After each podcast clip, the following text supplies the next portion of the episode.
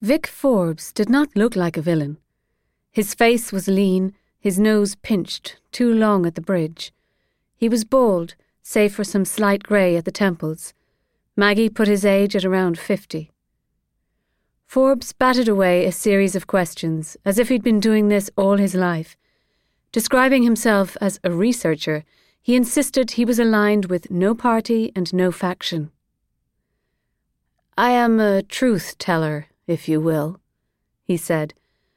I had this information, this truth, and I felt guilty that I wasn't sharing it with the American people. I believe they have a right to know who their president really is. But how did you get it? the interviewer asked. Surely the American people have a right to know that too, don't they? Maggie felt her fist clench involuntarily. Come on.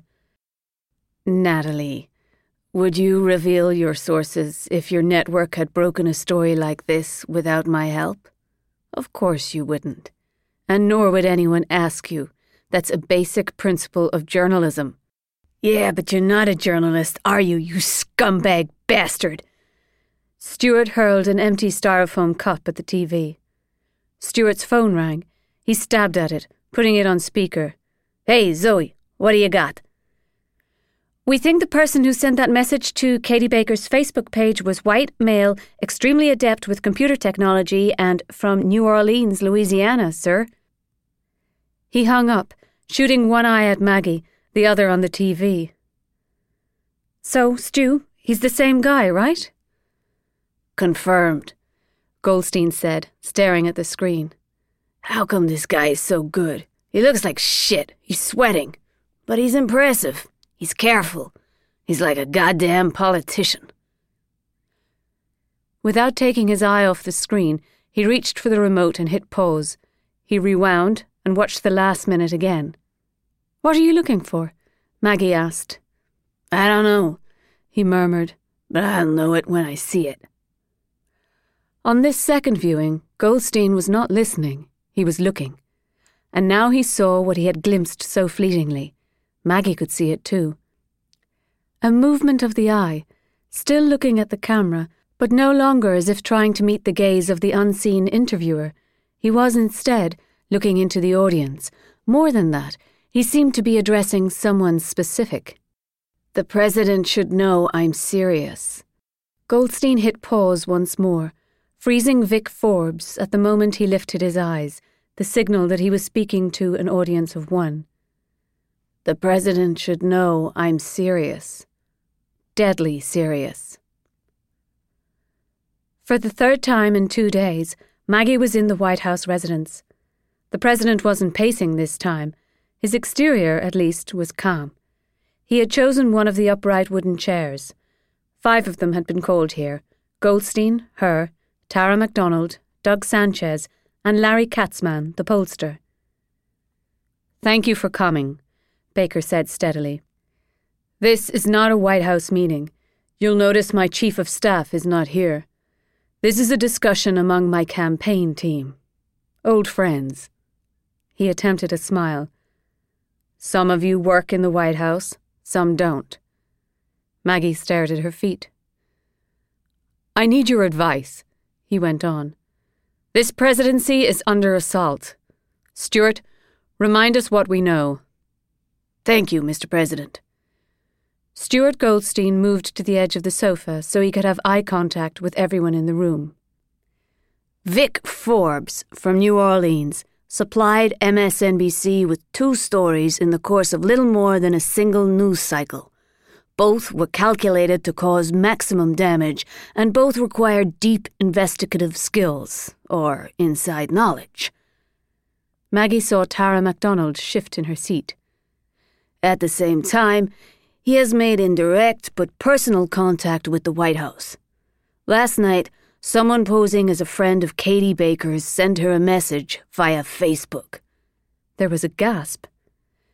This message effectively claimed responsibility for both the first MSNBC story and, in advance, the second. He said it would come in the morning, and it did. The next one comes tomorrow morning. And if that doesn't smash his pretty little head into a thousand pieces, I promise you this the one after that will. Make no mistake, I mean to destroy him.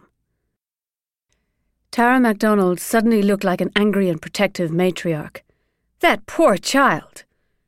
In an instant, the fury that had been brewing inside the White House ever since the psychiatrist story first broke had a focus loathing for this man who had dared to prey on a child. Stuart continued. Secret Service traced the communication to a house in Bethesda. The computer was there, but not the person. The machine was a dumb terminal being operated remotely from New Orleans. So he's the same guy, Forbes? Sanchez said. Yep. Stuart held up a fleshy finger. There's one more thing. Agent Galfano did some extra probing based on the computer IP address in New Orleans. She examined the data records of the so called liberal blogger who so ingeniously hacked into MSNBC's emails, thereby revealing their source. Tara MacDonald shook her head. Don't tell me. New Orleans. Yep. Forbes. Sanchez whistled. The guy outed himself. A noise like a door opening out on a snowstorm came through the room, the sound of Stuart Goldstein's sighing. Seems so. Sanchez crinkled his forehead. Why the fuck would he do that? Now Maggie spoke. So that we'd listen to him. He knew that we'd trace his message to Katie. He wanted to be certain that once we'd found him, we'd know he was for real. Stuart came in behind her. First rule of blackmail it's not enough to have the goods, your target has to know you've got the goods. Tara MacDonald had heard enough. I want to be clear. Are we discussing negotiating with a blackmailer? Because that's a world of pain. Do we really think that if we talked to him, it could stay secret? Uh uh-uh. uh Sanchez fiddled with his watch. Doesn't it depend on what the guy might have? Maggie felt the air suck out of the room. You had to admire the balls of the guy, but there was only one person who could answer that question, and you didn't want to be the one to ask him. There was, to everyone's relief, a knock on the door. A butler. Sir, I have an urgent note from the press office for Mrs. MacDonald. Baker beckoned the man forward. She read rapidly. Forbes has just released a statement. It reads as follows. I want to make clear that the further information I hold on Stephen Baker does not relate to the way his campaign was funded, nor to the state of his health. It's about an aspect of his past that will shock many Americans, an aspect that the President has not shared with the nation, one that he may not even have shared with his own family. No one could bring themselves to look at the President. Maggie could see that Stuart Goldstein's embarrassment was compounded by something that shook him much more political panic. Here was a committed assassin, somehow armed with weapons grade dirt, determined to destroy Baker. How much more could this new presidency take? Her voice dry, Tara spoke again. There's one last paragraph. I do not plan on providing the full details today. I just wanted the American people to be aware that I have them.